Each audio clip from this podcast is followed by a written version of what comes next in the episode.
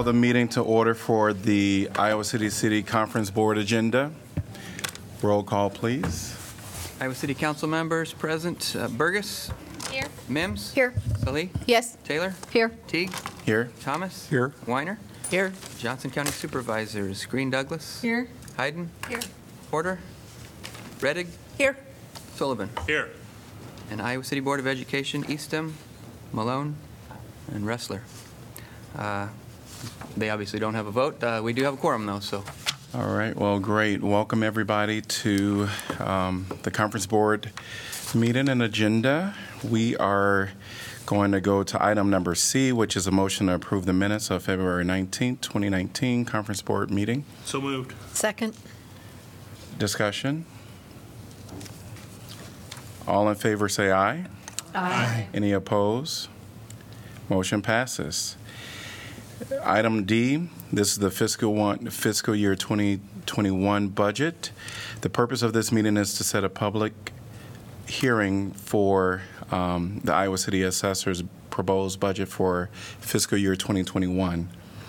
And I know, Brad, you're going to kind of give us some updates there. I'll go over it real quick. Uh, um, Most of our bu- budget every year is, is a- is 80% of it is related to personnel, so uh, as you can expect, that's what uh, most of the changes are this year. A few of the highlights, um, in salaries, we budgeted, budgeted two and a quarter percent uh, for an annual increase, similar to what the county was using. I got that number from the county HR. And then we've got uh, various uh, merit percentage increases uh, among the staff.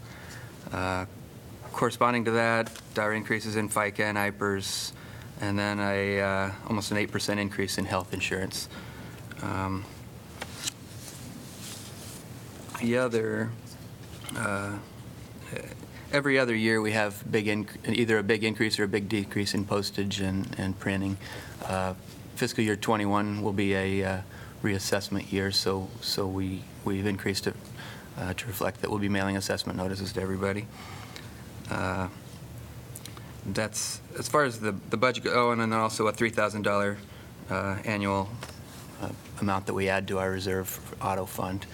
Uh, So that's really all there is for the, the actual budget. I should point out also, I don't know if you noticed on the, the budget that I shared, at the bottom of that, it shows a, a- an increase in the amount to be raised by taxation. Uh, A year ago, we had an empty, an empty position in our office, and uh, that allowed us last year to have a pretty low levy rate, and I asked for not very, uh, it was a pretty sizable decrease in the amount of taxation to fund our office. Uh, In hindsight, after talking with some fo- uh, county finance, maybe I should have spread that out, because now my levy rate is going uh, uh, the uh, on the other direction. Um, If you average them out, it'd still be, it'd still be a really good levy rate. And actually, it's, it's just on the high end for our office over the last few years. Last year's levy rate was the lowest that I could find on record for our office, and this year it's going to be a little different. But uh, in in the future, if I had that happen again, I think I'd uh, try to stabilize it a little more. But uh, Thanks for that explanation, because I was wondering, and so that's why you had that large unassigned balance from the previous year, was because it- we'd budgeted for that position, but it wasn't filled? yeah. Okay, thanks. Uh, Other than that, uh, I guess I'd like to thank my evaluation committee, uh, Mayor Bruce, uh, Lisa Green Douglass, and Charlie Eastham from School Board. We met on January 6th and were able to talk about uh, our office performance, and that- I think that went well. Uh, I'd be happy to answer any questions that you might have. Hey, Brad, this is about salaries. Um, So you use the county's evaluation tool for your staff that gets to merit, right? Yes. So they would get, like, our non-bargaining at the county, the 2.25, and then whatever merit they earned. What do you do for yourself and your deputy? I use the same merit scale for the deputy, but for my, for the dep, we have two deputies, actually. For myself, I, I just put a number out there. I fill out that self-evaluation, and then I take it to our, to my committee evaluation, and we go over all the, all the answers that I put in. Uh, But, yeah, that number isn't necessarily developed from the merit uh, Sure, so did the committee then, Lisa, come up with a, recommendation? We accepted. what- Okay. I, I just, we just came from the county assessor board, and based on 2.25, you guys would, you would be losing ground, so I'll, I'll hold this until we talk about that evaluation then. Thanks.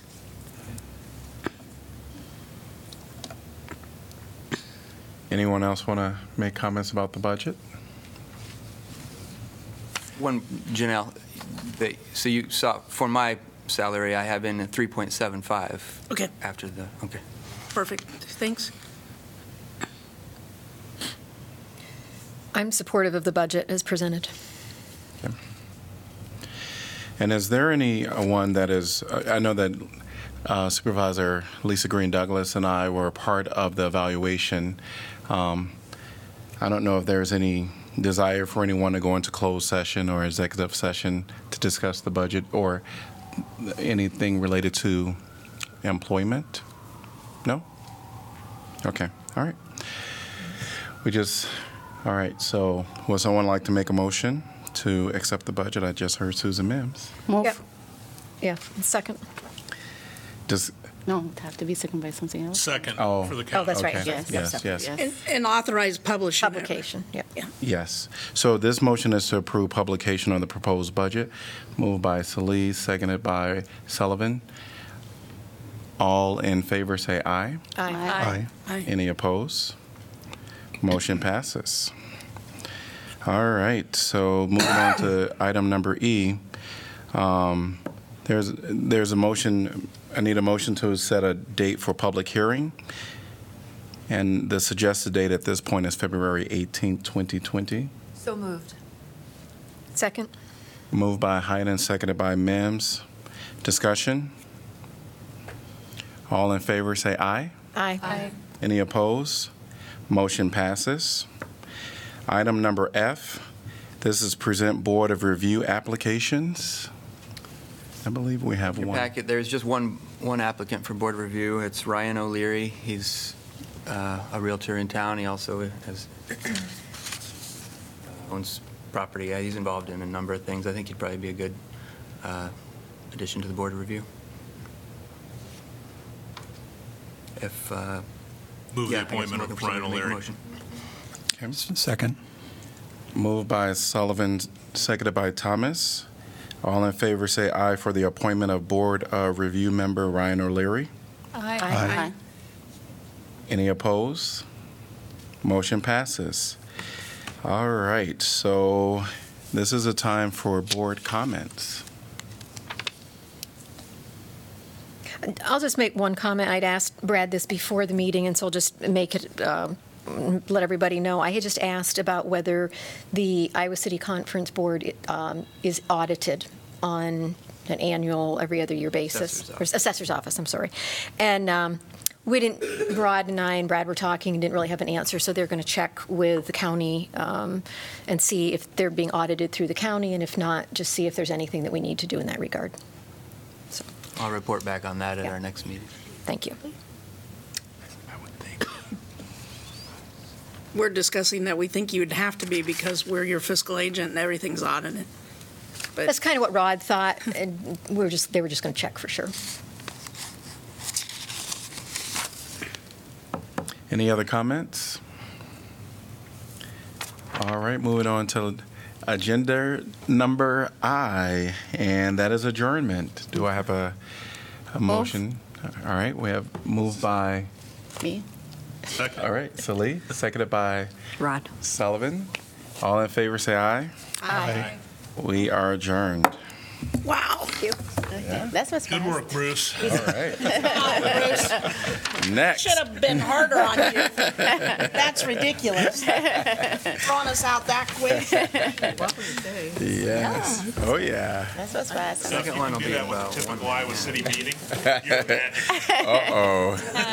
Now, Don't put that pressure on me. All right. Have a good night, everyone. Yes, have a Thank good you. night. Bye. I'm going to go ahead and invite HCDC up. Well, I don't know how many of them. Thank you, everyone. I mean, Good night. Have a good night. yeah, I don't know how many of them are here. Are so- there, Yeah. There. Isn't there like five members? I I'm mean, not just sure. the commissioners? Yeah. Just one, two, three. Quarters. At least I know three. Yeah, Can ask Jeff. assuming the HCDC members, you can invite them sure. And, out. Stay down. okay, awesome. We, uh, Kirk Lehmann prepared to give you an overview of each agency if you want some background. Sure. If you don't, you can have to enter the discussion. Okay. Okay, awesome. I'm going to go ahead and invite HCDC commissioners up to join us, please.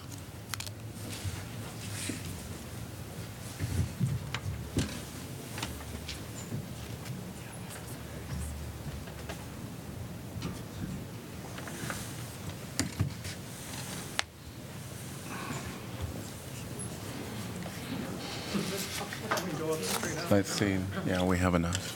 Yep, I see six chairs at minimum, so, yeah.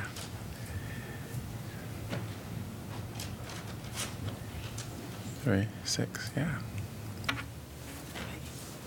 That's six. Yep, so we should be good. Oh, okay. Yeah, there is one over there.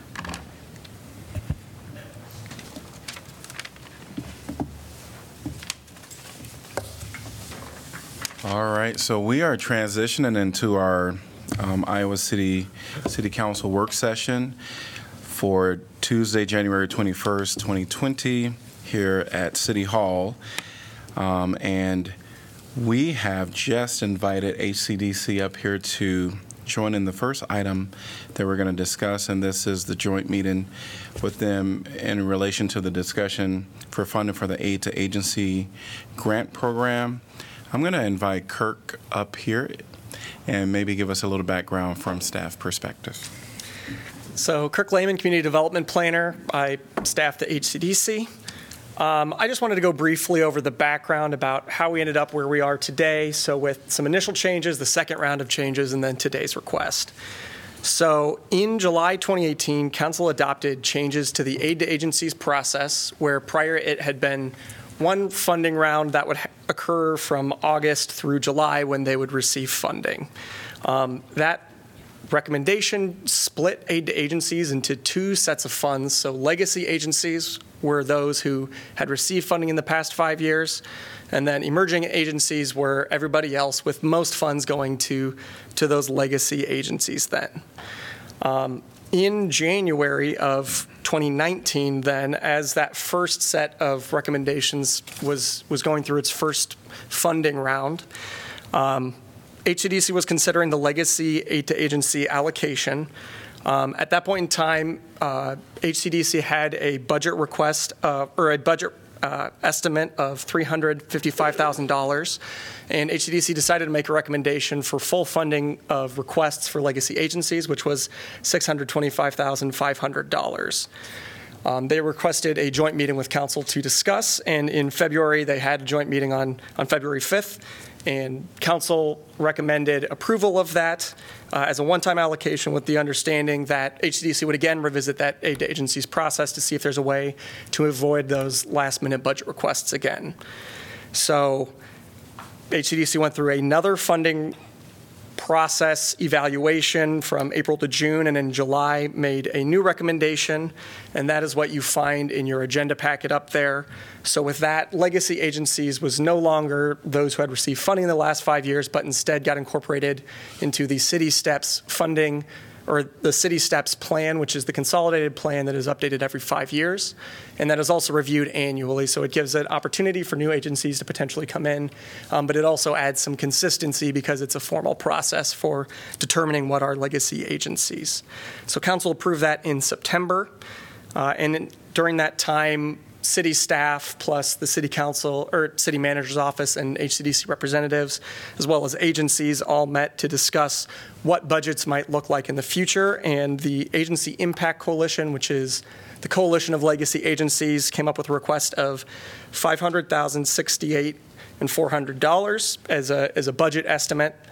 Um, December, this last meeting for HCDC, December 19th, Um, The Agency Impact Coalition again came back and noted um, they would really like to maintain those current funding levels because they had seen increased need, which I imagine HCDC will be talking about. And so they came back with a request of $675,000. Uh, And that led to this request and this meeting once uh, council accepted the request. So in terms of moving forward then, after this meeting, HCDC will make its budget recommendation on January 23rd. So right now, staff has estimated $435,000 based on the proposed budget that is currently out there.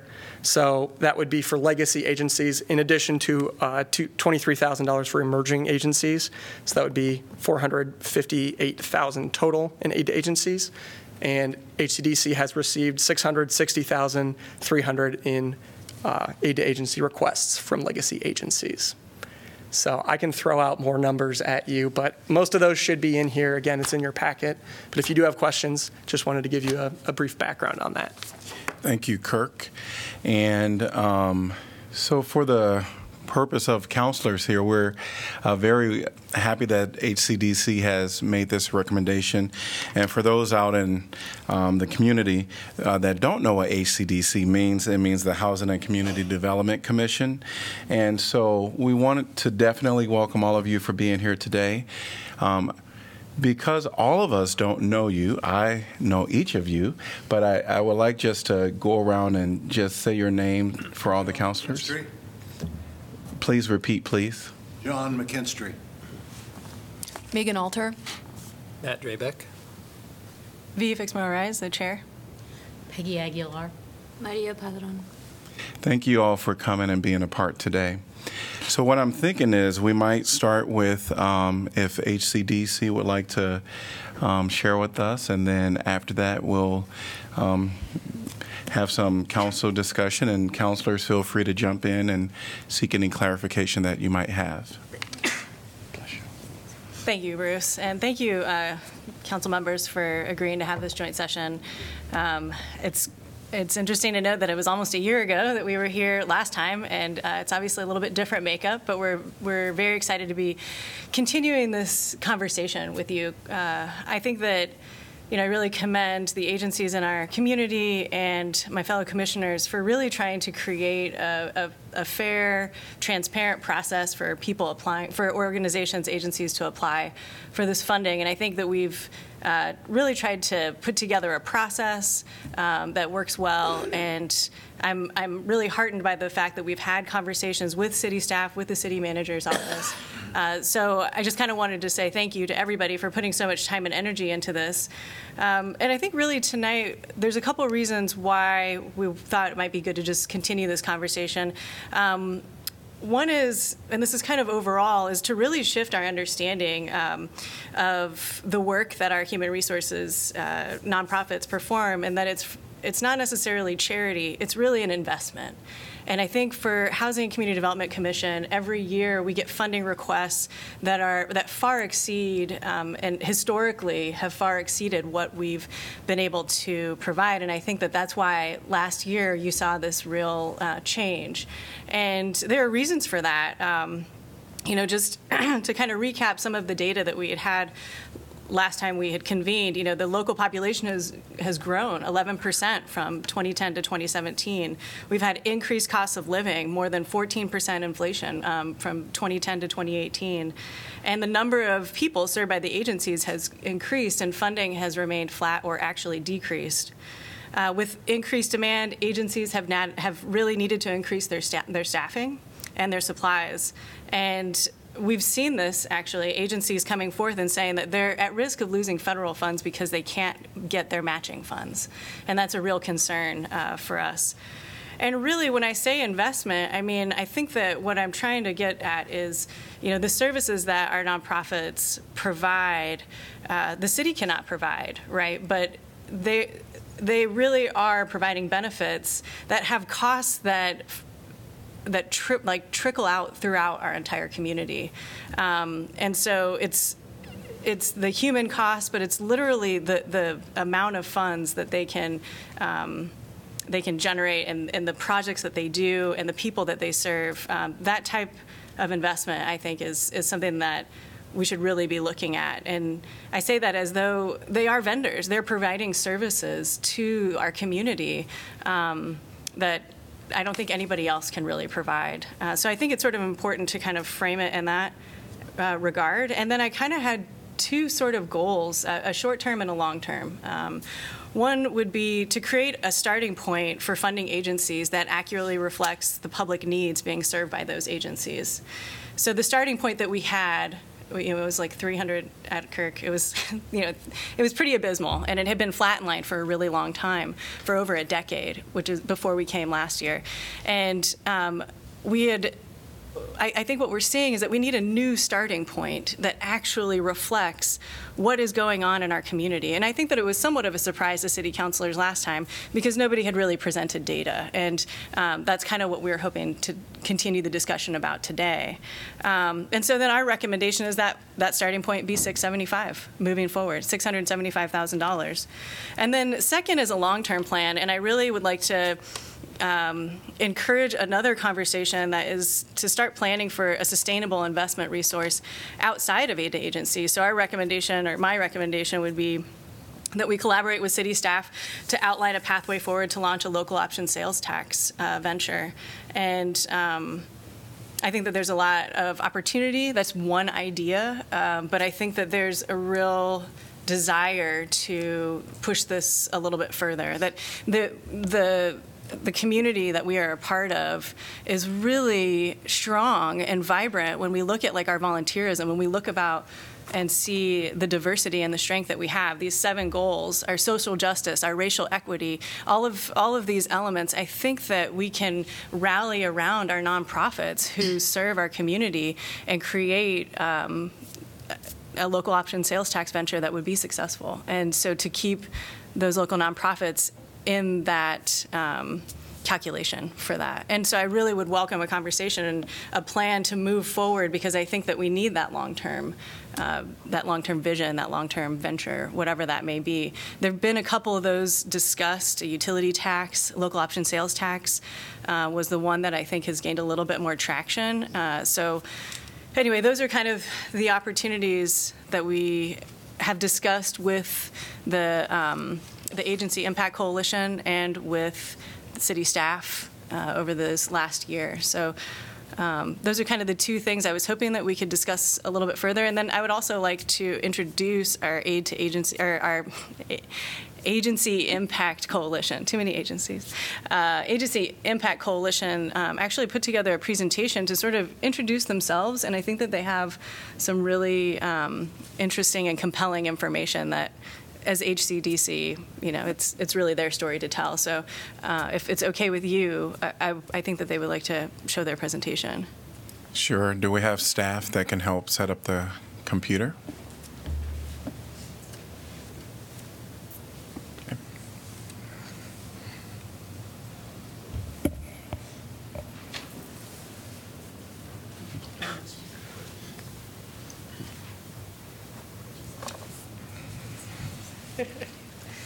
Hi, good evening. Uh, my name is Nikki Ross. I am uh, co chair of the Agency Impact Coalition. We convened for the first time last February, um, and we have 17 of 22 agencies um, who receive A2A funding are part of our coalition. I'll let you introduce yourself too. I'm Crissy Canganelli, Executive Director, and Shelter House is a member of the Agency Impact Coalition. Um, before we begin, so I know how quickly to move, um, how much time would you like to give us for this part? Um, how much time do you would you like? I will keep it snappy, and you can ask questions if I go th- over things too quickly. How about that? Great, Okay. thank you. Um, so really, we will reiterate what it is that V said. We are asking for an investment in our collective community impact. We want to talk a little bit about that today. Something that might have been missing from the process, a prior process, and the determination of what funding should be for our social services in our community is really the conversation about what is that scope and how are we working together to provide this much needed service um, to our community and enrich the lives of people. We don't talk about that often enough, in my opinion, and in an opinion of um, the AIC. So let's start with talking about. Oh, I'm going the wrong direction. um, the continuum, um, the continuum of care. The idea that we have funded organizations as a okay, we're going to put some some funds here to healthcare, to education, to employment. We want to make sure everybody understands, um, and the reason we convene together is to tell our story together. This is a continuum of care. Every piece works together. All these organizations work together to provide a framework and a safety net for folks in our community who are vulnerable. We cannot do it on our own as a single organization. The city cannot do it on their own we have to combine that together. Um, that collective impact has substantial economic multipliers and a significant public benefit that positively impacts our community. Um, I'm going to go through some of these pretty quickly, but I'm going to ask also um, Crissy to help me. uh, we have several points uh, about actual cost impact to our community for some of some of the work that we're doing collectively. Um, I tried to identify where the information came from. Um, at the end here. So we know that the winter shelter decreased um, decreased vagrancy calls by as much as 74%. That's a decrease in public safety costs. Um, in terms of health care, we're sending folks to the appropriate level of care when they get um, support from the free medical and dental clinic. And then, you know, improvements in housing are also uh, contributing to those decreased healthcare, hospitalization, emergency room, and even incarceration costs. The other two areas um, that we chose to identify tonight, just know this is, there's so many more. We tried to like sum it up, um, is just that, that improved employability. So the youth organizations um, in our community who are part of this uh, are building mentoring relationships that have enabled 55% of the student mentees to stay in high school. 100% of everyone in the Youth Transitional Living Program as part of, of UAY has uh, obtained or maintained employment. I mean, not just providing housing, but actual economic contribution is provided. Um, childcare, I think you can, I mean, that's a clear connection. um, and then the, uh, the, the, the, other piece, the last piece we wanted to talk about was how our organizations are actually capturing extremely valuable resources that are, would not be captured by anybody else. So, um, first of all, we're, we're organizing or utilizing local funds to leverage state and federal funding. It's really important to know that as local funding decreases, we are at a huge risk of losing federal and state dollars if we cannot keep up. Um, for the free medical and dental clinic, 1.6 million of in-kind expert medical services are provided to people. That's how we can keep that cost so low. That's how we can provide appropriate care that doesn't involve going to the emergency room. Um, table to table, we just at, for what we bring to Iowa City is four and a half million dollars worth of food that would go into the landfill, and we're getting it to people who need it. Um, food pantries, meal sites, and meal deliver, delivery services are bridging that meal gap for a fraction of the cost of retail food. And wherever possible, all of our agencies are utilizing um, volunteers to provide basic services. That's a quick summary of that. so let's move into what funding has looked like. Um, the Iowa Policy Project folks put together a um, an assessment for us to understand how funding has kept up over time.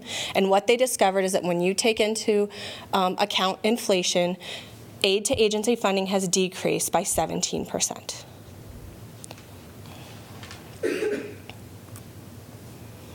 Um, if aid to agency funding is meant to provide a stable source, something that we can rely on to continue the level of our services, um, that's been a challenge, and it's it's not sticking up there with us. Um, and so we have a few examples. Um, it's a lot of information. It has been provided to you. Uh, I will ask Crissy to help me um, with some of the different items, but I'm just going to call to your attention. We've gotten six organizations to provide some very specific examples. A lot of what we've talked about is broad, um, but here are some specific organizations. Um, so, the Free Medical and Dental Clinic, they did receive an increase in funding, but take a look at they've doubled their weekly clinics and increased, you know, shifted their focus from um, drop-in uh, urgent care to more comprehensive health services. Um, I'm going to let Crissy take over for me. Um, so to uh, pick off where Nikki left is what we tried to do is take a snapshot of several different organizations and share with you, uh, given the level of funding in 2010. So if you look at that blue ish text box there. Um, given the level in 2010 compared to uh, FY 2019 funding, to look at that in comparison to how our service needs or service costs based on either uh, activity level, service of un- or units of service, um, how those have changed in comparison with the level of funding received from aid to agencies. Um, in every way, it's not kept stride. We've really struggled with trying to um, communicate different. Metrics that would speak in a consistent way for the council. Um, but at the same time, we also want to, as we're sharing this information, uh, add to the conversation that this is based on a gross assumption, which is that in the first case, that FY 2010 funding was a relevant starting off place to even begin the conversation. And I would say, without exception, across the uh, coalition, uh, we agree that it is not. So, um, Free Medical Clinic, uh, in indicating the uh, numbers of individuals that they're seeing and the services, they've increased their uh, weekly medical clinics by 30%, uh, doubled the number of weekly dental, dental clinics. Uh, talking about the scope of services, so more comprehensive care, um, and shifting from acute to chronic care. All of these things are much longer conversations, but we're trying to truncate the information to make it um, something that can uh, be metabolized in a short period of time in this evening's conversation. So, 37% increase in costs uh, required to support the increases in the number of scope of services. And then, if we go back into that text box, um, it costs $317,000 per year to serve Iowa City residents in the free medical and dental clinic, and they're leveraging so much more. Um, and then briefly, um, just some high level kind of impacts and costs to the community you can see there in the bottom. And I don't want to continue to read everything for everyone. But any questions on that? And, and if there are, I'd ask Bar- Barbara to, to speak to that. Okay. I knew Crissy could help summarize what we were trying to get at, so thank you for that. Um, and I'm just going to go through really quickly. Um, I do encourage you to read these more closely. I think what they do is paint a picture for us of how every individual service has grown in its own way to meet a changing scope of need in the last 10 years, um, and then how that reduction of funding is ultimately impacting. Um, these organizations and our community. So, UAY expanded programming, their funding has decreased by 54% in the last 10 years. They've adjusted the scope and direction of services while having minimal budget increases. That's you know that's an incredible feat, um, but then to continue to do that with 50, 54% less funding. Um, community has uh, has offered a 48% increase in their number of assists, doubled the amount of food per visit. So, folks, when we're talking about people visiting a food pantry, um, it, really matters how much people are walking away with, like how long they can be fed um, by these programs. And a doubling of the amount of food per visit certainly makes an impact there. Um, the this this is correlated with uh, this one's an interesting one because um, to talk about why we should maintain the level of funding um, this year with that increase in funding that was was offered by the city um, community was able to support an 8% increase in the number of people served and do a saturday um, do a saturday pantry. So these are real impacts. Um, shelter house i'll let you speak to this. Sure thanks. Um, so one thing that I'd use us as an exemplar of is that initially, uh, aid agencies funding supported emergency shelter services. Um, Again, the amount that we were initially awarded based on not necessarily relevantly uh, need, as I was told, and I'll be candid in this, going more than 15 to 20 years back, um, where you were funded at was based on, and I quote, from past city staff and past council members that I advocated with. Again, no one here today uh, was a part of those conversations, but it depended on who you knew um, within the staff and the council and when you came into the process. Not very data informed. So, um, just based on the changing in, just alone on the nights of shelter, 148% increase in the nights of shelter. But over time, and if we just look at FY10 as a starting point, we've radically changed the service offerings through Shelter House, and we're not, not unique. Other agencies have done the same work. So the work that we're doing is more sophisticated, it's more expansive not based on us driving that, but on the community need. And there are macro issues that we're responding to that we don't have control over. So, programs such as rapid rehousing, permanent supportive housing, which are allowing us to not just manage homelessness, but end it and make real impacts in our community that have public benefit. These things are not even consideration in the current funding levels and are technically, if we wanted to be restrictive in how we talked about that, not literally supported at the current levels.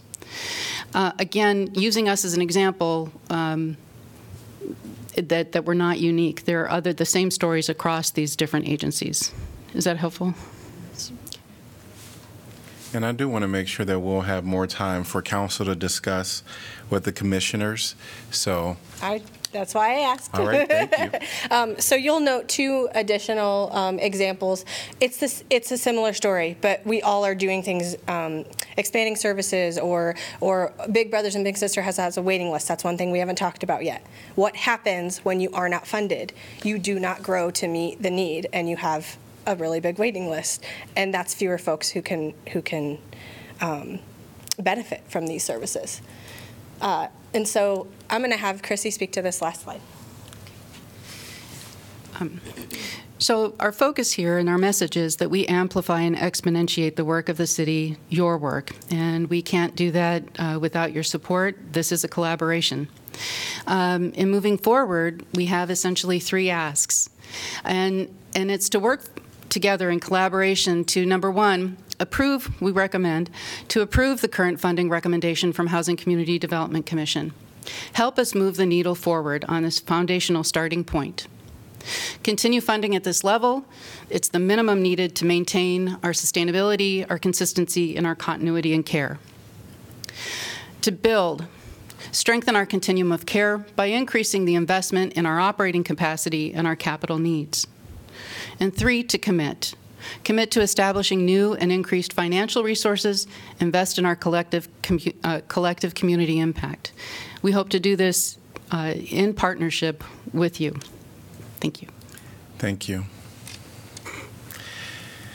All right, so that's the impact, um, the Agency Impact Coalition member. So really appreciate you all coming out and um, having a video to share with the council and the commissioners today. All right, so we'll kind of open it up to counselors and commissioners to have a discussion. I would like to say a few things from the last time that we met, and is that these agencies combined uh, provide have a full-time equivalent uh, of more than 500 employees, and they bring to our community 36 million dollars from other sources of funding, and also they provide benefits like retirement and healthcare and things like that to their employees. Thank you. One, one question I would have is on the, um, how is the, how is your funding from private donations, the aid agents, the agencies, how, how is their funding trending? Is it increasing as well or decreasing? I am not aware of their private um, funding, like resources, revenues. And I'm certain it's probably different according to Probably different, but yeah, in terms of, is it trending, is it flat as well or is it increasing? I think that would was a, speak to that? Yeah, maybe, maybe one of the agencies can speak to it, please. Um, Stu Mullins from UAY. Ours has gone up. That's one of the, they touched on that we've had a, you know, uh, we've halved our amount in the last 10 years, and that's how we've tried to keep up. And yeah, our fundraising has been aggressive. We worked really hard at it, and it's, it has gone up a lot. Um, I think in the last year or so, it's gone up 150%, something like that. So that's how we're trying to meet our gaps. I will comment on that too, is, you know, um, it also depends on your capacity, right? So how much capacity do you have with staffing to commit to fundraising? And I think that certain agencies probably are at a disadvantage or a steep learning curve um, with, with that, you know, so it's sort of a circular kind of. It is, and we, I mean, I'll just, I'll make one last comment. I mean, we, that was a, by design, the board and I, um, and our management team, we wanted to go after it aggressively and put somebody in that role, A, to, to fill that gap where we were losing money, um, but also to have the community better understand our value. That was a big piece of it, was just, we needed to do a better job of raising money, but a better job of showing why we're important, so. I, I would just comment that I think uh, your presentation uh, this evening, where you, you did show the kind of the collective impact, um, addresses to some degree the fact that each agency's capacity to fundraise is different. So it seems to me that the collective con- concept both better portrays the, the fullness of what it is that's being provided, as well as could help with the, the fundraising component uh, that would go along with it. I, I just want to ask you, uh, remind me, what's the original amount we have, the city allocated for? Before last. For the increase, yeah. Before the increase? I can't remember. It was something like 350. 300 355 or something. And when is the, 378. For a couple of years. Yeah. It was how much? 378, 700 for a couple of years. Okay, when, when the last time we increased it? Last year. Over 10 years ago. Before. It's 10 years ago, like 2010? No. Good evening, Geoff Fruin, City Manager. Um, We've really looked back from fiscal year 10. It's been pretty steady. It's gone up a little some years, gone down a little some years, both in the general fund contributions and in the CDBG contributions. Um, Staff looks at it a little bit more holistically and looks at um, all of the support that we're providing to agencies, not just legacy agencies or emerging agencies. So some of you may recall when this came up last year, we laid out um, while the grant program has stayed fairly stable since 2010, that funding level, the city has certainly uh, picked up funding for a number of other causes, winter shelter, behavioral access center, uh, things of that nature. Even the 1105 project we financially contributed to, and of course you're very familiar with what we've done in the affordable housing area. So when I look at aid to agencies, I don't look at it as a grant program. I look at it as more of a holistic approach to how the city is funding uh, some of these community needs. And if you look at it that way, our support has grown tremendously since that time. However, the grant program itself has stayed very flat. What was proposed to you in the fiscal year 21 budget is roughly about a 25% increase over that historical flat level. But again, that changes from, from year to year. Um, that 25% increase was meant to reset the base, if you will. That was the conversation we had with the council in August about resetting that base. So we looked at uh, factors like the CPI, like a 2% inflation factor, uh, the growth of our taxable base, and ultimately our recommendation was was that uh, uh, 25% roughly increase. I also may add, too, that the aid to agencies is a little bit different because it's uh, somewhat unrestricted. So some of the other grant programs, you know, this is, this is uh, different because it can be applied to salaries and things like that. Um, Just to show you that there's some nuance there. Um, And I think that's why agencies have really sort of come together around this issue because it's, it's different than other grant um, programs. But it is, you know, true what uh, Geoff has said and, and has been, we've been talking about that in our discussions. Um, It's just that this pot is different in that sense. Um, I As you can imagine, a nonprofit, it can be very vital. I would just add to that when looking at individual fundraising, that many times going outside of these funds, they are restricted. Um, and so, and they might be small dollar. you know, a couple of thousand dollars is not small, and yet, if you're looking to be able to grow for those goals and those needs, that's an awful lot of grants that are having to be put together, and there's a limited number of dollars in the private sector for that as well. So um, I just wanted to mention that, that at the same time that there have been a lot of fundraising um, efforts, um, they can't go for some of the things that are desperately needed in terms of operational needs. Good idea. From a, go ahead. Go ahead.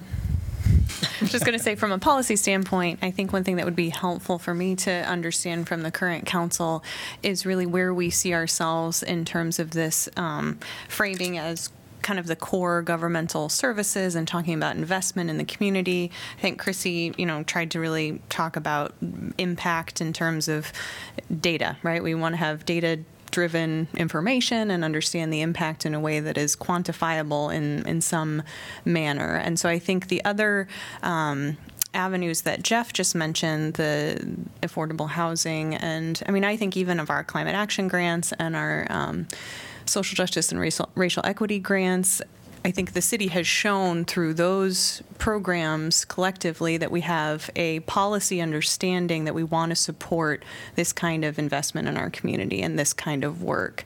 Personally, I, I very much appreciate what V said of having a fair and transparent process. And I think, you know, we when we look at what the council, the council's role in this is delegating the authority to HCDC to grant these funds in a relatively unrestricted way. And so if we're just talking about what is the size of that pot and what's appropriate to reset it at, again, I'm just kind of looking for consensus on um, do we think that, that that number really was too low and resetting it to to the right point? Is it 625? Is it 675? Personally, I'm in favor of you know uh, some some increase over history as long as the council uses that process and really does give the authority to HCDC to make those decisions. We've seen ourselves kind of bend over backwards and in you know a smaller specific request, and so that that's kind of where I'm coming from. I guess where, and, and I appreciate that comment, Laura, because that helps with what I was going to ask. Um, and number one, I'm going to come back to your point in just a minute, but if I could first, I'm interested in asking the coalition what kinds of requests and or what kinds of money have you received from other municipalities? Can we add the county in there as well? Sure. It, I, am serious about this, folks. Coralville and North Liberty are each close to 20,000 in population. So when you put them together, they are about 50% of the population of Iowa City. And there comes a point that it is not fair. I know you're all going to say, oh, she doesn't want to spend the money. No, that, that's not it. It's, it's also about fairness. If they're 50% of the population of this metro area, they should be contributing a significant amount of money. And so if they're not even coming close to what Iowa City is giving proportionately, I think we've got to have some real serious conversation about how we move forward on this instead of Iowa City always being asked to pick it up. Becky Reedus, I'm the Executive Director of Community. Um, I think I can answer this a little bit differently than some of my counterpart um, agencies in that there are food pantries that exist in Coralville and um, North Liberty. Mm-hmm. so Coralville and North Liberty do fund both of those food pantries. We do not seek funding for food pantries from Coralville or North Liberty. However, we have a basic needs program. Um, and in that, um, generally about two thirds, maybe a bit more, of the individuals that receive assistance through our basic needs programs are Iowa City residents. So I take a look at a total program when I'm presenting for funding for multiple entities, and I take a look at the total number of recipients, and I break it down very specifically by residency, and that forms the basis for our funding request. You might, Iowa City might get a request out of 100 if I'm going for $100,000, I might ask $70,000 of Iowa City, for instance. I might ask 15,000 from Coralville. I might ask the remainder or close to remainder from North Liberty. It, there's no guarantee of, of, of success in meeting that, um, but we do apply to all, we go after all funding sources. I believe probably most of uh, the nonprofits with me in the audience today would say something similar. So I think our response is a little bit different. So we do go after those um, requests, but um, Councilman, the uh, the fact is that the the larger proportion of our services are provided to Iowa City residents. Mm-hmm.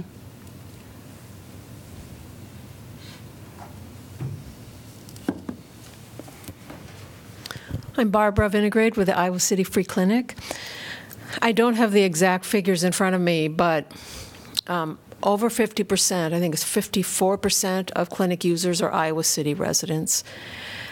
And we also request um, funding from Coralville. We about, I believe, 13% of our patients are from Coralville, and a relatively small percentage are from North Liberty. But we do get funding from all three of those uh, municipalities.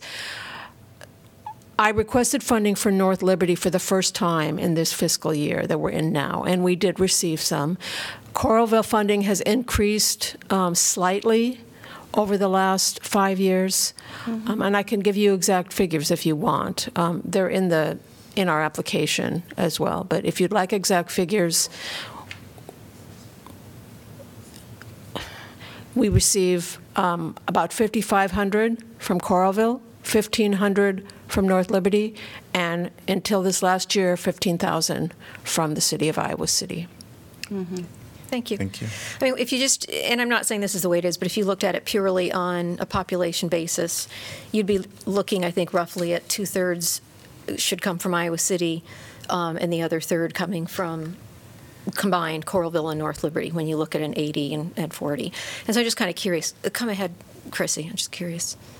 I would also say while Crissy's coming up, it, it, it's interesting to me, and it's not the answer, the solution to this is how many people live in Iowa City because we have the services in Iowa City versus they might choose to live in North Liberty or Coralville, but the services they need don't exist there. And so when we look at the number of Iowa City residents that are being served, they're also here because of the services. So.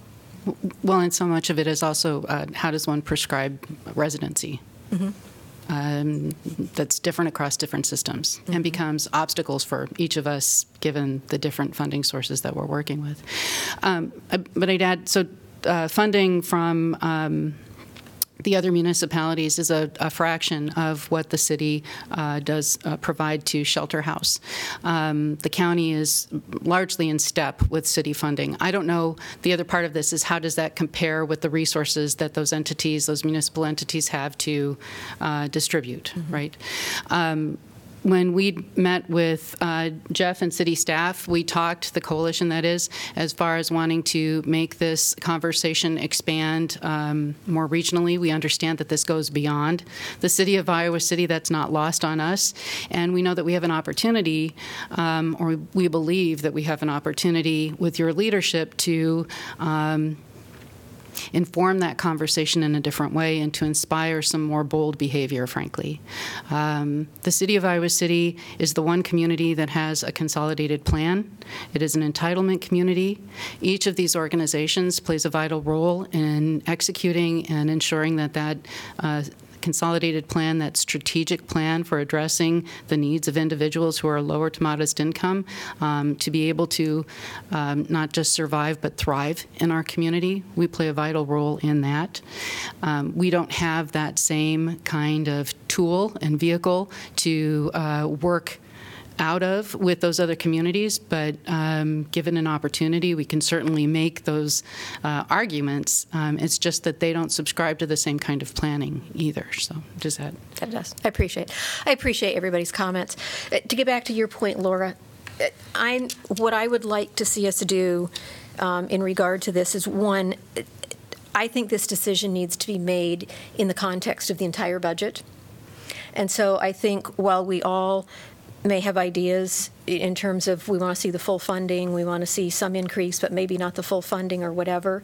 I, I- and I I don't care what people have to say tonight eh, eh, from the standpoint of, of presenting those positions, but I think a formal, dis- a formal decision kind of related to that should occur probably at our next meeting when we would probably have the, bu- the opportunity to talk about the budget, because we need to look at where this money would come from. You know, are we comfortable taking more money out of reserves? Do we, you know, what could it do to our tax levy, et cetera? So I think, I think it does need to be decided in the context of the overall budget. I just want to say something here. You know, no doubt this organization are providing really essential, critical service to our, you know, resident in Iowa City. As Vic said, as V said, you said that we need to look at this not as a like charity. I think the same thing. I really think that our contribution to those kind of organizations not have to be. We don't have. We have to stop looking at it as a charity. We should look at it as just. We need to look at those you know, those organizations as a vendor, who are providing service to our residents of Iowa City.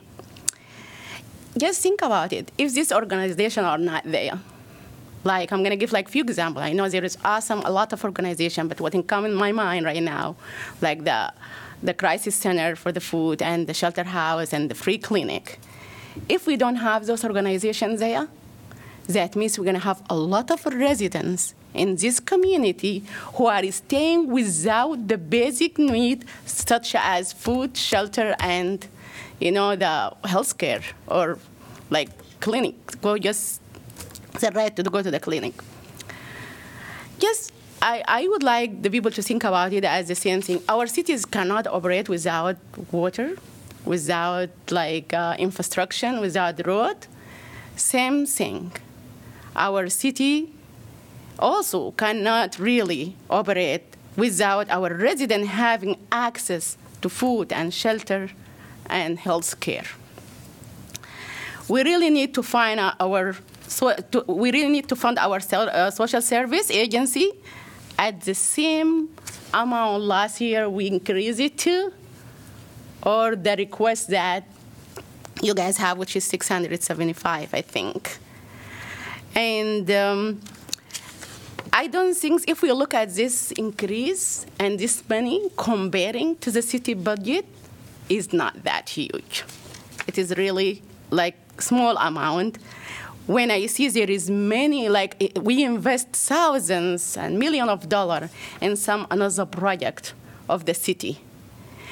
And I think this, especially this project, is really, really an awesome project which help our vulnerable people in the community who are really in they need a basic need. Like this is not like some is not like for, for fun. They are not doing like uh, some service that people are not needing. You, they need critical services, which is basic need. I think you know um, if we can just increase this like amount and make it like like this every year, keep it the same amount, because when I look at the Iowa Policy Project research and they're saying that the fund has been decreased to 17 percent. That's the research saying that that's like a number who is real, and I think if we since 2000, if we was increasing it since 2010 by certain amount every year, today we will reach the same amount, which is 600 something. I really support that. We just increase the amount that, you know, HCCDC requested, and I support the full fund. Thank you. I really appreciate the form that your presentation took. I appreciate enormously that the Agency Impact Coalition has taken the time to come together uh, to work through this whole process and to come up with a proposal that that demonstrates that these are a number of agencies that are not only serving our people but that are working together to provide this continuum of care as you described it. Uh, the other piece that I appreciate is that you're, uh, in looking forward, not just talking about the, the base funding that you're looking for right now, but you're also looking to other stable, permanent means of funding going forward. So, uh, sort of creating creating community in that way as well. There are a couple of numbers that struck me. One was the re, in real terms 17% decrease in funding. The other one that someone mentioned earlier was also the, the increase in population of 11% over a, over a more limited number of years. When you put those together, those are substantial numbers. Um, the it's basically, from my perspective, it's Maslow's Maslow's law. If you don't have the basics in life, uh, you can't really focus on anything else. You can't focus on learning. You can't focus on a job. You can't focus on uh, on moving forward in your life. So I am interested in looking at it in in uh, in the context of the overall budget picture. I think it's important that we do that and make sure that as we as we look at our budget as the city, that it's part of that, that it's that we look at it holistically. Uh, I'm also interested in in looking at it in the larger context of what other cities are doing and what the county is doing, so that as as much as we're doing with the um, with the the new.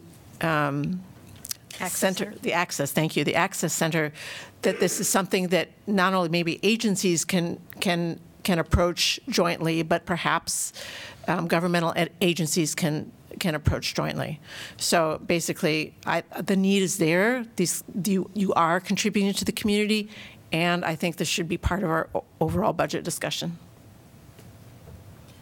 I also agree we should include it in our overall budget discussion just to um, see the numbers. I, I do very much appreciate the, I didn't even know the agency Impact Coalition existed, and I, I appreciate their information and, and, all the data, as Laura mentioned about uh, data driven information. Our, I think our nation and our country, people have, have become so data dependent. They like to see the numbers and the data, uh, the real uh, grit behind what they're trying to make decisions on. Uh, people do that in their everyday lives, in their own budgets, in their homes, and, and look at data um, and what they're using for energy, et cetera.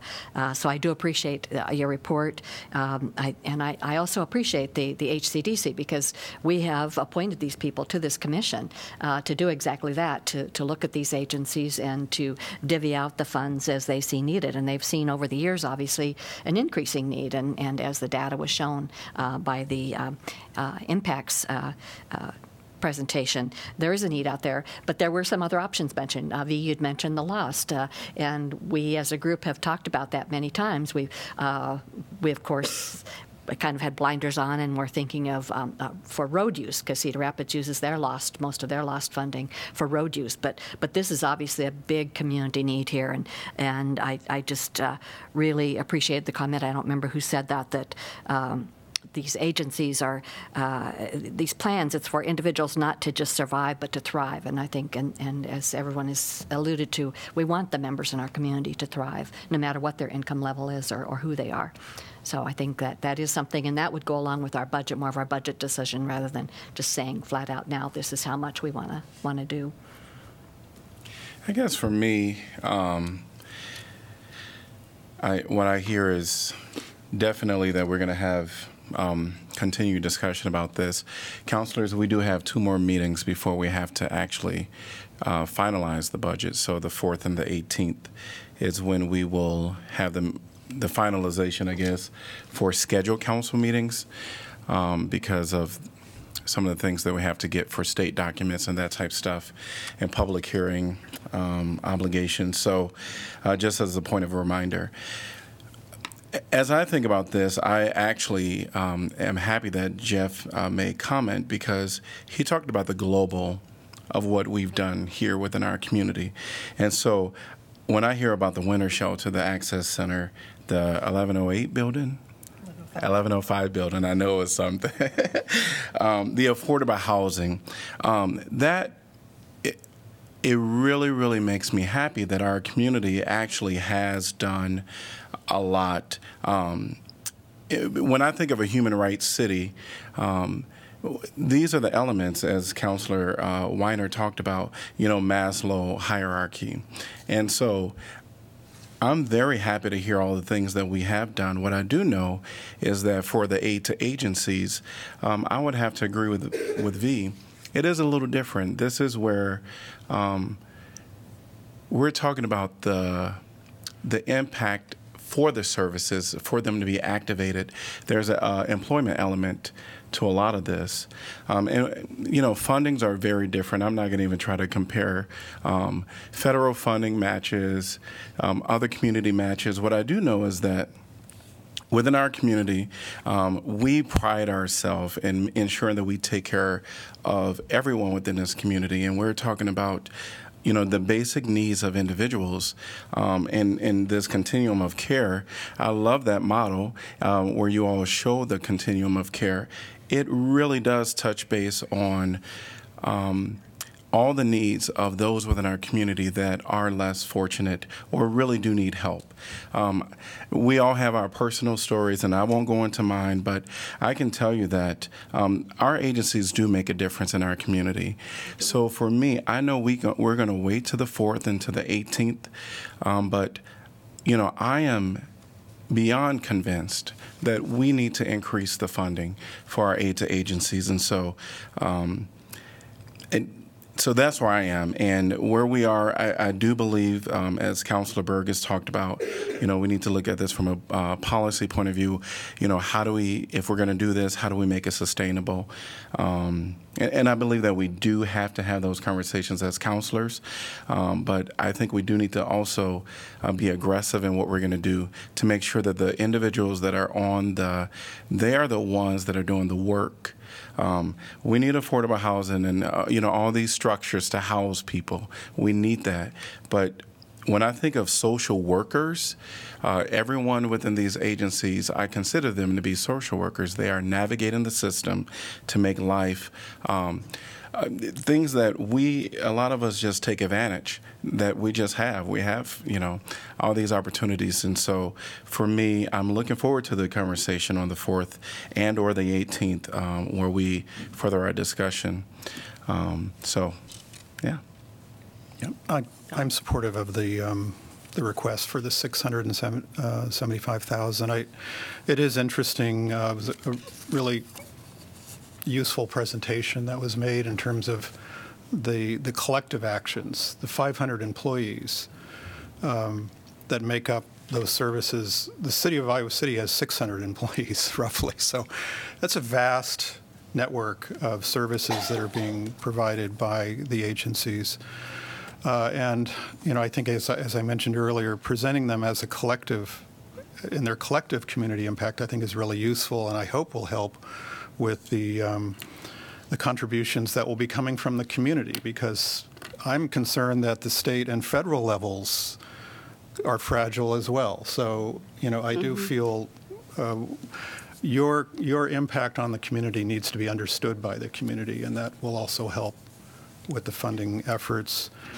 Um, but I think it's clear the city of Iowa City is, has strived to be a leader on these issues.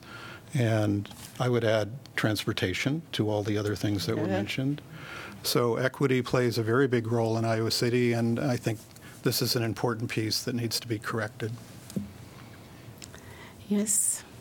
So would it be, uh, would uh, council be in agreement that maybe we can put this on the February 4th meeting, um, just to continue some budget items Yes. then? Yeah, I think I have a couple of requests for staff, but I would want to get your all buy-in before I Sure. ask for that.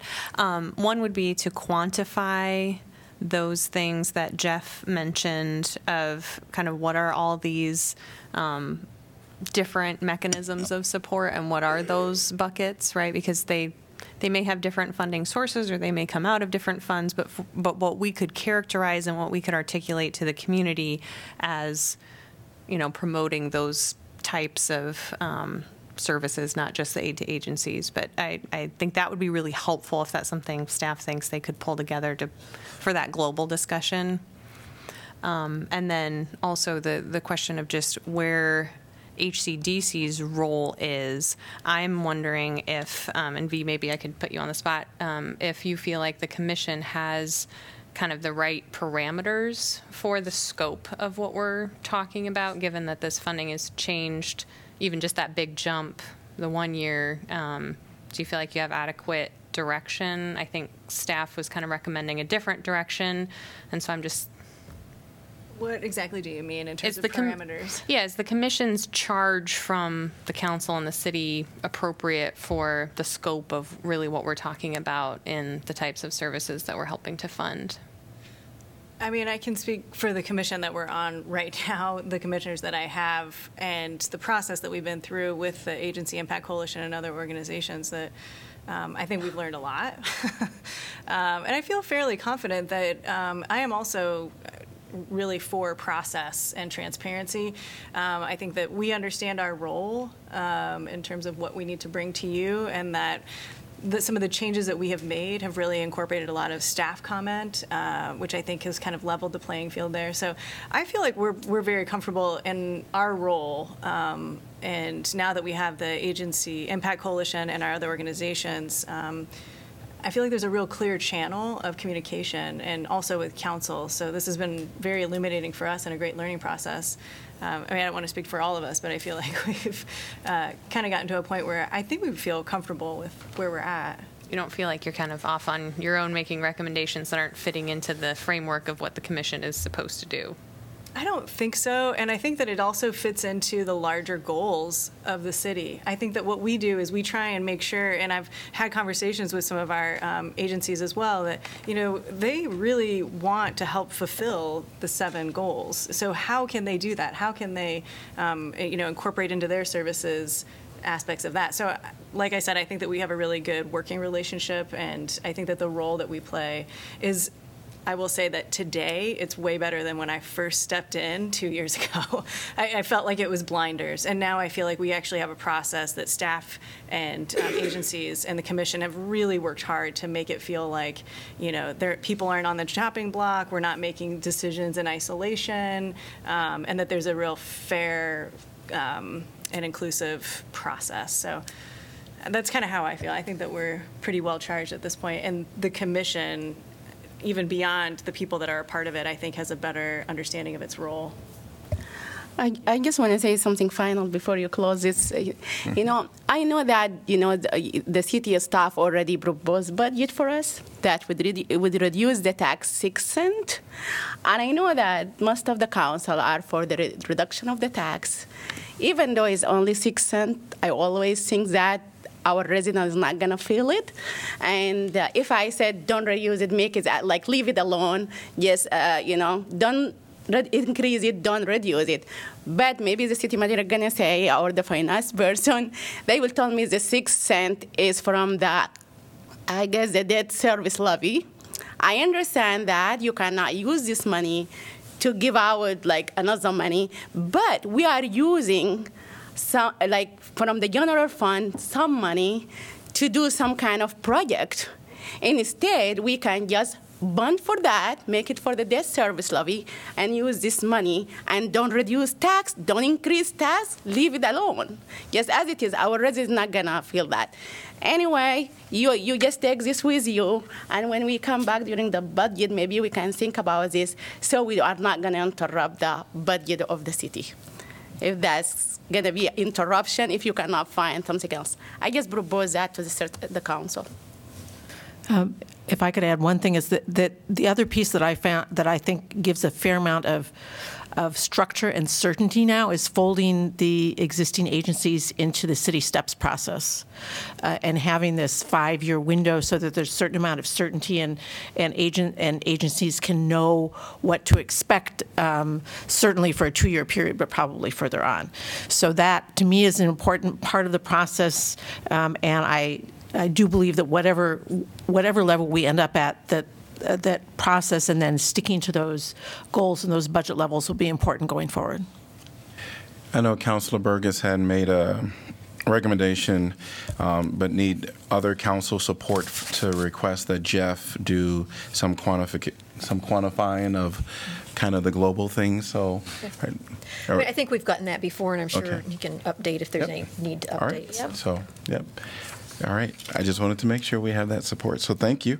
I Um, think had one last Sorry, I just wanted to um, ask for the local option sales tax, when we're thinking long-term, is there some way we can start that conversation, or is there something that you would need from HCDC, or, you know, like, I know it's kind of a large conversation, but just trying to think small baby steps, you know, what would that process look like, or how could we work with staff or, you know, Agency Impact Coalition? Just trying to get a feel for that, if What I- that's possible. Yeah, what I would say that, V, is I think, I think we're going to be um, discussing that probably in quite a bit of detail here shortly um, in terms of some of the other planning for the city, in terms of um, stability for the budget, as you talked about. We're, you know, you may realize that we're one of, the- we're the only metropolitan area in the state that doesn't have it.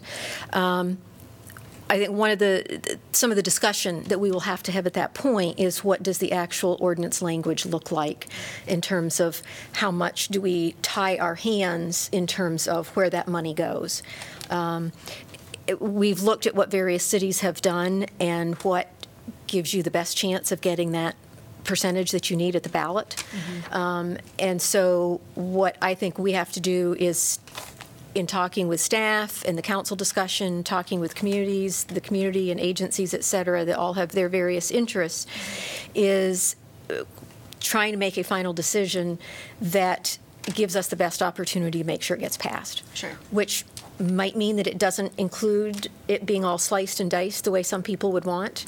Because what we've seen happen with some communities is you slice it and dice it too much, and you get somebody that says, I don't like that 5%, so I'm going to vote against it. I don't like that 10%, so I'm going to vote against it.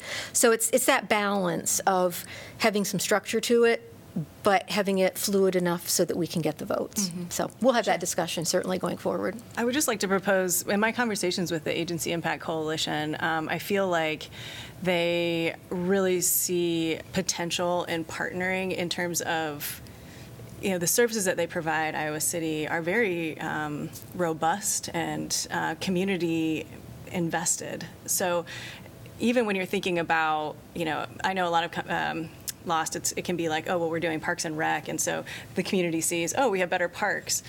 When you're thinking about, you know, the agencies and what they provide, they could really be great partners in saying, this is what we provide, and so it's a, it's sort of a win-win. I, I just know there's been a lot of conversation about the benefit of having our agencies and how uh, some sort of like, you know, awareness campaign or local option sales like could be helpful in that. So just to kind of add that to your conversation. Thank you. Yeah. I appreciate that. Thank you so much. I want to thank all the commissioners for coming out today and being a part of the conversation, and also for the Agency Impact um, Coalition. Coalition uh, for also coming out today. Thank you all so much. Thank you. Thank you. While they are tr- transitioning off, I did at least want to just make mention of something that Maz talked about. So, the um, as far as like our ability to change the um, the tax rate, um, that has to be set by January 28th, which is um, before the next council meeting. So, I just wanted to at least make that notation so that it is aware.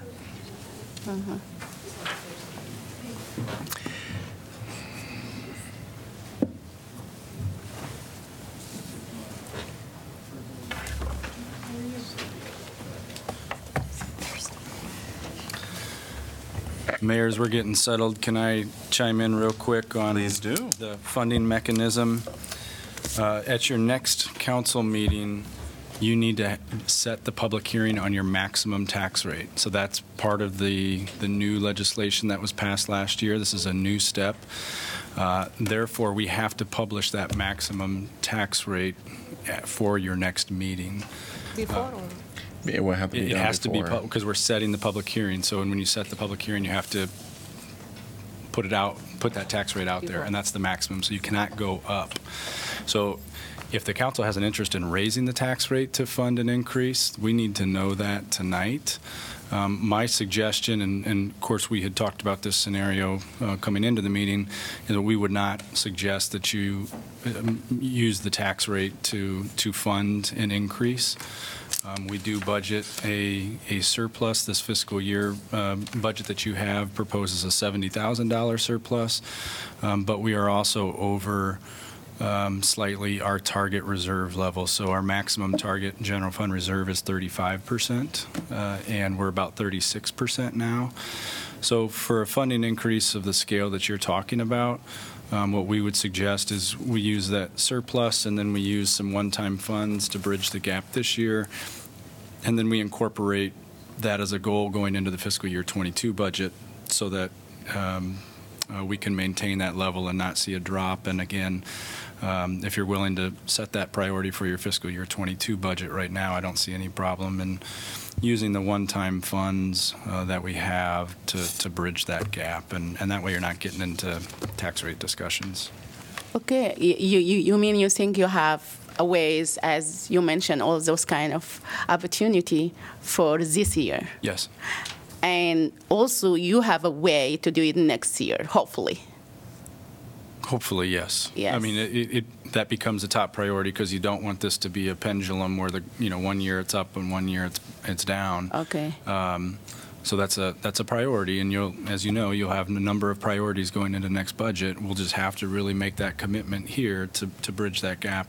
Um, But we're talking, you know, I- I depending on where understand. you land, 100,000 or so. Mhm. Um, I, I believe if you can figure it out, you know, we don't need to do anything. That's my personal, you know, really. If you can, if you can figure it out, then we don't need to change tax, or we don't have to go through those kind of things, you know. So I think the option is allow staff to work within the current tax levy, uh, rate, sorry, tax rate that we've, we've established.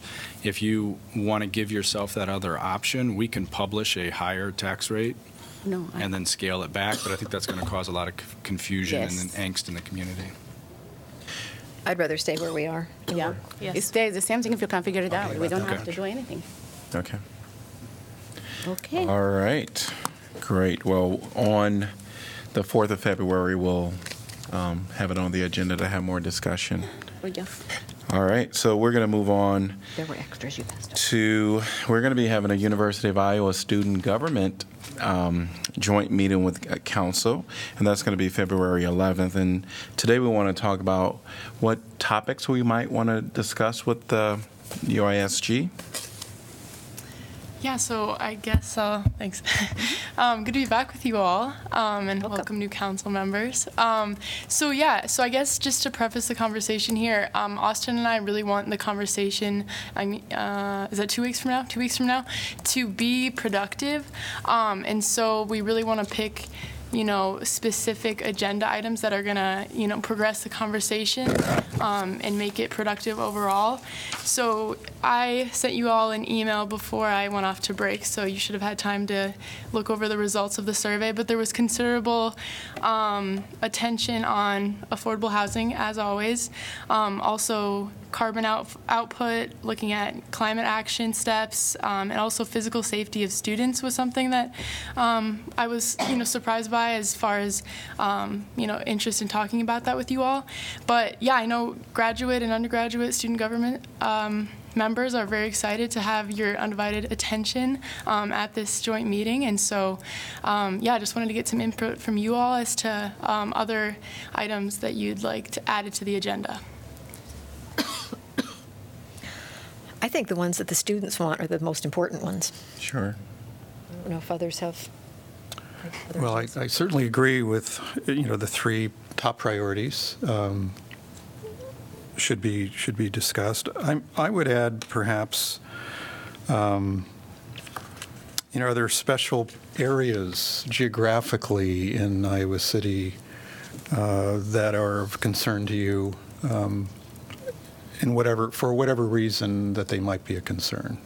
Uh, So, I mean, the, the three we're talking about, I mean, physical safety might be a an example of that, actually, where it, specifically, what are we talking about? I mean, I, I think it's possible to take any one of those three and try to be more specific about what it is the concern is. Right, yeah, and I guess I, that's kind of what I wanted to get from all of you is looking at those, um, you know, those common, those themes as, you know, big umbrellas, and um, just you know just to have that on the agenda items from you like things to talk about i don't know um, things that you guys have been working on in the city you know on that on that side of things just to kind of start the conversation there. And obviously at the joint meeting i mean it's just going to be you know a big old conversation. So you know, nothing's going to be voted on very you know, casual laid back just an opportunity to have some open conversation. So just like something to kind of get the conversation moving. If there are any you know specific things you wanted to make sure to, to talk about that address these issues um, I was thinking that uh, one item that wasn't listed but kind of goes along with all of those is, is the parking issue. That's a that's a big issue, and I know it's a concern of students and, and residents also in the city. But I know students especially probably they come in with a car and they don't know what to do with it then.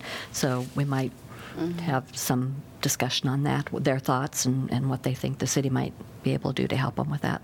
yeah definitely As a point of reference, um, like for the physical safety of students, um, I wonder if, I mean, we may be able to kind of comment on that, but I wonder if maybe we wouldn't have someone from the police department. Um, kind of, because I know we have the downtown officer, Andy, that might be able to. Yeah, we'll, I'm just taking notes here. We'll have kind of our subject matter staff experts present that night. Okay, So awesome. Police, uh, it sounds like uh, climate action, NDS on affordable housing. We'll, we'll have folks there to help you out. Awesome. One thing that I would love to hear about, and I don't know what the counselors think, is we hear that the students kind of stay downtown. Um, and we would love to find out what are some of those barriers for getting them in other parts of the community. Um, so at least me personally, I would love to know what would it take to get them, you know, to other parts of the community. One thing that has come up uh, in some recent conversations with students that I've had, some of them were door knocking for various presidential candidates, and um, uh, I was surprised at how articulate they were on the question of affordable housing. Uh, so one of, one of the ways that conversation could be framed would be uh, housing preference. You know, I heard some preferences from students in terms of what type of housing they would be interested in, uh, including options such as uh, co-living, for lack of a better word, you know, where you have um, shared common spaces, but which can include kitchens, for example. Again, that ties into the affordability issue. So ha- what, beyond the sort of housing types that we see, uh, what are some thoughts of the students, as well as with, within the conventional framework that we often deal with, you know, of buildings up to three stories, perhaps up to six stories, and then our high-rises. How do, how do students feel about those options? And as far as the structure of the meeting, um, what is the length of time for the meeting itself? Yes, so the UISG, you know, normal meetings, they usually go from seven to nine. It, you know, that's the cap at nine, and then there's committee time after that. Um, so definitely no longer than two hours. Um, I'm not sure, you know, if it would get to that length, but um, yeah, we would just have, you know, kind of introductions and, you know, go through um, an agenda. Austin and I are going to draft up an agenda, and then we can send it off to you just to, you know, see a draft of the final agenda. And if there's anything that you all would like to change, um, we can address that at the, the next city council meeting. Um, and uh, yeah, just uh, yeah, I'll, I mean, I'll, I'll send you a final agenda so you can kind of see how the process will go. But yeah, definitely not over two hours for that. Okay. It would be helpful for our counselors to know how much time we'll have so we can govern ourselves accordingly. I think as far as, sorry, just subject matter, um, a lot of the themes I was seeing, well, obviously the waste management was a high one of the second and third priorities, and it looked like from the individual comments, specifically recycling and compost. So, Geoff, I think if we can have some information, I think it's a great opportunity just to share, you know, what what's available, what we're already doing, directions we can go in addressing some of those concerns. So I just want to make sure that one's on the list for having some information available. Great. You, any other thoughts on this topic?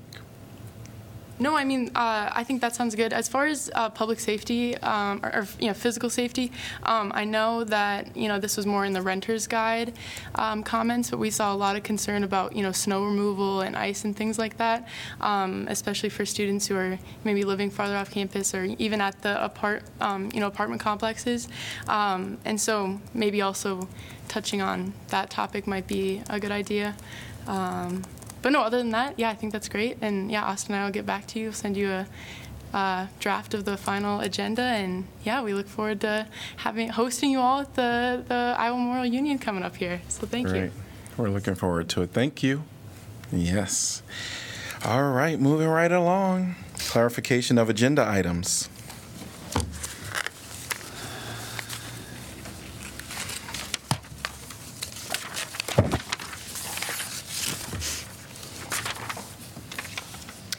Um, I've got one, it's not so much a clarification, but just kind of let people know, when we get to um, item number 12, repealing the moratorium, um, given that the delay in this was council instigated, I am going to propose that we consolidate the second and third readings and get this done tonight.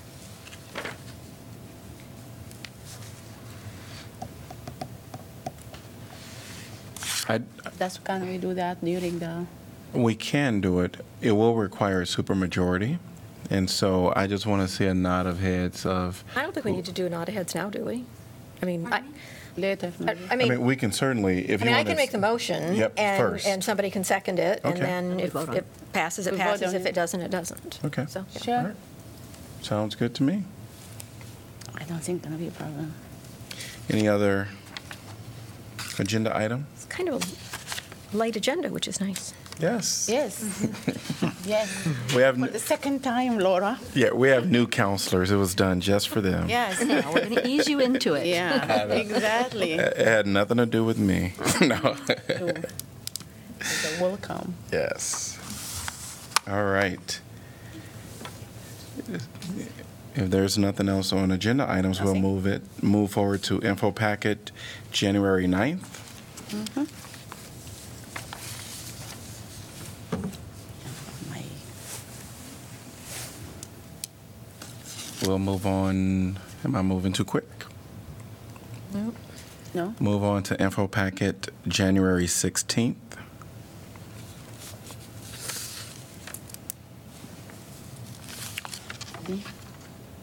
I'm okay with the summer meeting schedule, um, IP 8. I don't know if we, Let me, Thought I looked through everything, but that one.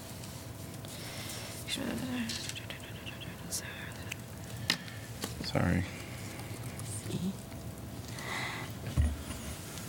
If I told you we need that phone. I don't have to ask question anymore. 23rd. So our counselor is able to Yeah. see. Yeah, that looks fine to me. Okay. So for, for the uh, council members who haven't gone through this, occasionally we'll change our meeting schedule in the summer, uh, cancel a meeting based on vacations or something. What, what I'm suggesting here is that we go to an every three-week schedule as opposed to every two-week. And just realize for those of you that will be around, if something urgent comes up and we need to, to get a vote on a specific item, oftentimes to approve a, a project or, or what, that, that has a time-sensitive issue uh, with it, we'll call a special meeting. Uh, It usually lasts five or 10 minutes, but we'll get the vote and we'll move on. Um, Okay. Okay, that works for people, seems like. Any other item from info packet January 16th?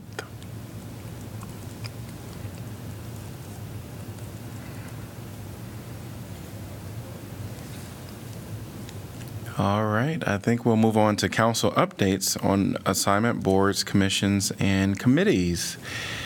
And not to put Pauline on the spot, hopefully in the future I'll kind of give people fair warning, but we're going to be just kind of rotating this way. Um, so we started with Maz the last time, and so today we'll start with Pauline. Well, I uh, don't have any report on really any of the, my assigned committees. Um, the, all of us, I think almost all of us, were at the joint entities meeting, so we all kind of know what we discussed at that. Uh, It was pretty short and sweet agenda as usual. Uh, So I really have nothing else as far as assigned boards or commissions. The the boards to which I'm assigned have not yet met, at least with me on them. Um, I attended a ICAD board meeting on January 10th, and I think you all are probably aware that Mark Nolte is moving on, and so the board will be undertaking a search for a new executive director.